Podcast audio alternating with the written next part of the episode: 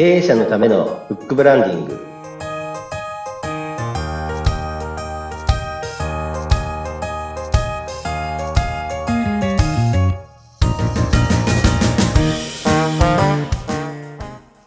こんにちは。出版ファーストコンサルタント、高林智です。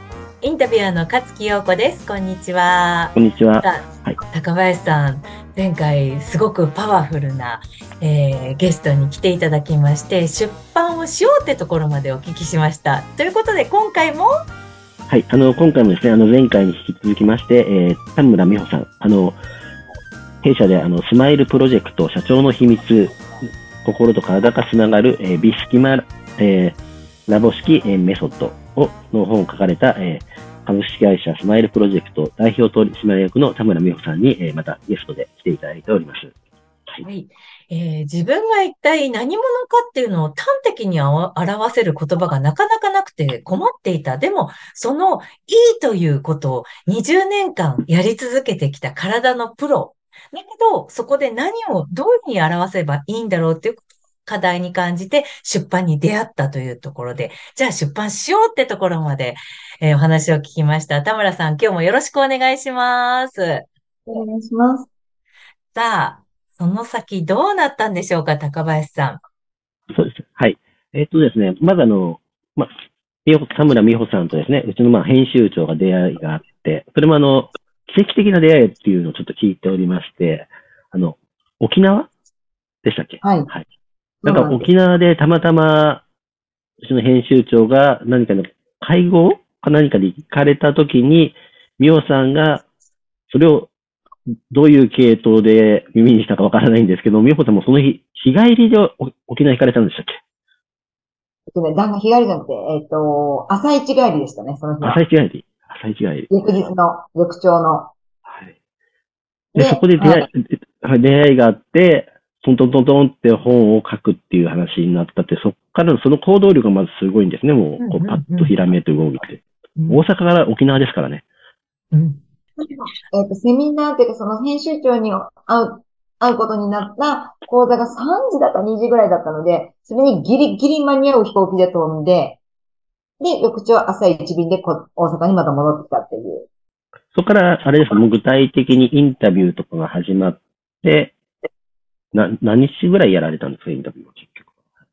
インタビュー多分5回か6回ぐらいは来ていただいたんじゃないかな。うん。はい。弊社のスタジオに来ていただいて、ですね。は経営者の方やはり忙しいので、我々の取材、あの、本の作り方、まず取材インタビュー。それであの、こちらの方である程度文字にした上で、著者である、あの、今回でした美穂さん、田村美穂さんに確認して、そこから、あの、血の滲むような努力で、あの、執筆をされるというですね、あの、過酷な日々がそこから始まったということでしたよね、確か。はい。はい。え5回のインタビューっていうのはどういうことを聞かれるんですか？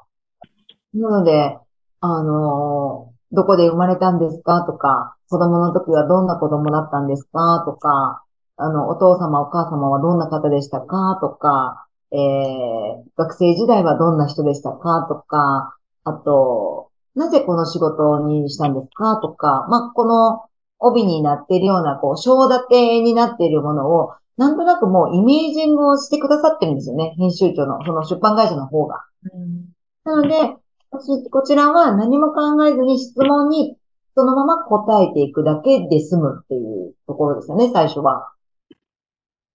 なんかその、どこで生まれたかとかって、とか、お父さんとお母さんがどんな人かとか、その、前回のお話でも生い立ちの話をお聞きするって言ってたし、高林さん自体のお話の中でも、その生い立ちから聞きますって話を、あの、お聞きしてたんですけど、実際今の本とはちょっと関係ないような気がするんですが、その辺ってお二方どうですか？あの、人それぞれ生い立ちが違う、育った環境が違う、同じ人って誰もいないんですよね。そこってあの、唯一、絶対的、絶対的って言葉あれなんで、差別化できる要因なんですね。で、その生い立ちがあるから、今やってる仕事がどうだっていう、やはりこう、繋がってるものもありますので、っていうか、やはり、繋がってる、原体験があって、今があるっていうのがありますので、やはり生い立ち、どういう環境で育て、どういう経験をしたか、で、今やってるものっていうのが非常にこう、密接なつながりがありますので、そこで物語を作っていくことによって、はい、他の人の差別化っていうのが確実にできますので、弊社の出版は、はい、生い立ちから、はい、根掘り葉掘り聞いて いきました。はい。そうです。でもね、私も、かすきさんと一緒です。やっぱり、なんで、私のイメージはそこに、前回お話ししたところにあるので、そんな自分の生い立ちなんて必要ないだろうって思う、全く同じ質問をします、最初。ただ、そういった説あの説明をさせ、あの、伺って、なるほどと思うのと、やっぱり私のコンテンツも、やっぱりそのバックがあってのことだなとか、そのバックのことも話した上で、見る上で、もう一個自分を深掘りできて、コンテンツも深掘りできたところが正直あります。例えばなんか繋がってるなとか深掘りできたなって思ったことって何かこう印象に残ってることってあります？うん、自分が過去になかったことにしていたことが、まあ、この本にも紐解かれて書いてあるんですけれども、そういう自分が見えてなかったものがやっぱり見えてくるというか、自分がよくわかるっていう感じかな？そうですね。あの、やはりこう、問いかけ、第三者からの問いかけに対して、自分がこう、気づく。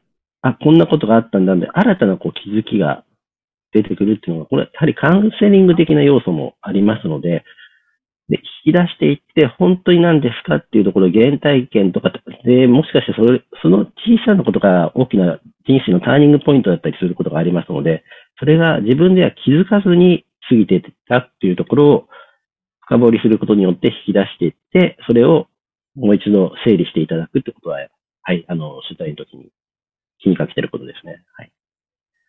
の、そのインタビューには気軽に答えていただいていた田村さんですけれども、その後が結構大変だったということですか？ね、そこは、パイで、まあ、行って、あの、喋るだけなので簡単なんですけど、その後に膨大な、そこが、章立てしてまとめてくださって、あの、データが来るわけですよ。うわーって、うん。一冊の本文の。はいそ。れを読みなさいって言われるんですけど、やっぱり、えっと、一冊の本を自分で書くんだったらこんな時間でできなかったので頼んで、もう結果正解だったんですけど、最初上がってくる文章って、もちろん私が書いてないので、あの、何を手をつけたらいいかさっぱりわからなかったです。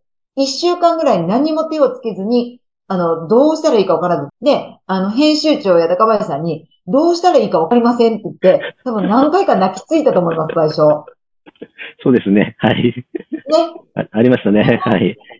でもまあ、そこも励ましていただいて、背中を押されて、考えて、ちょっとパソコンに手を触れ出してみると、あとはね、それなりに、まずは第1回は書け、なーってな、自分なりの文章に直せていきました。とりあえずいっぱい話を聞きましたね、確か。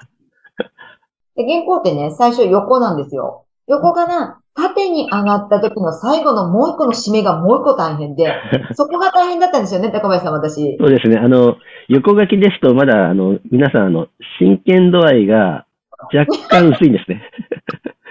で、縦書きになりますと、この真剣度合いがカチッと入ってきてですね。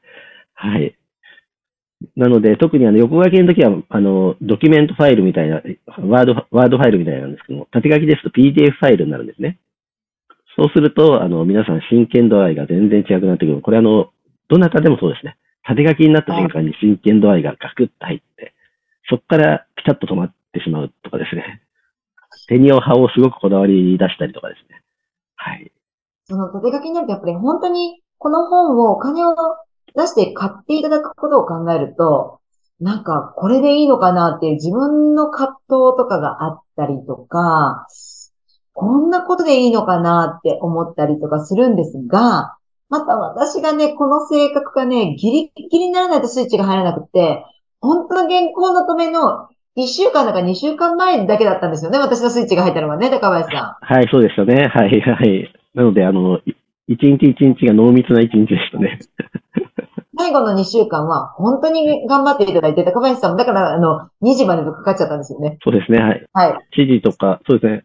夜の8時ぐらいからでしたっけ？始めたの。はい。はいそういう終わったのが夜中の2時過ぎぐらいでした。はい。そこ原稿を見てやり取りをするっていうようなことが、そう、そういう時間があるということなんですね。はい。そうなんですよ。とか、真剣になったら、とてつもないことを、あ、ここは絶対入れ、違う、これは入れとかないといけないっていうことを、最後の最後で私が思いついちゃったり。はい。入れる場所がもうなくなっている状況ですとね。どこに入れようかって話で。あれも大変でしたね。そうでしたよね。はい。編集って頭抱えてましたよね。で、抱えてましたちょっと最後に書きましたもんね、高林さんにね。はい。もうあと、あと任したって感じですよね。はい。はい。そんな中で、こう、本が生まれてくるわけなんですけれども、はいえー高林さん、本っていうのは出版して終わりではないっていうのを常日頃おっしゃっているので、この出版された後どう活用されたかっていうのもね、はいえーお聞きしたいなと思うので、田村さんごめんなさい。もう一回ご出演いただいてもよろしいでしょうか？そんなん、いいんですか ?3 回目も。あ OK りがとうございます。はい、ぜひお願いいたします。はいさあ、そんな田村さんから、なんかイベントのお知らせがあるようです。はい。安全な選択、食と姿勢のセミナーっていうのを大阪で5月28日日曜日、1時から5時で開催させていただきます。はい、えー、詳しくはね、あの、概要欄にも貼っておきますので、ぜひ見ていただければなというふうに思います。はい、ありがえー。安全な姿勢っていうのすごいね、興味がありますので、お近くの方、お近くじゃない方も、ぜひいらしていただければと思います。というわけで、スマイルプロジェクト社長の秘密を出版されている田村美穂さん、どうもひとまずありがとうございました。ありがとうございました。ありがとうござい。経営者のためのブックブランディング、お相手は、出版ファーストコンサルタント高林智と、インタビュアーの勝木陽子でした。それではまたお会いしましょう。さようなら。さよなら。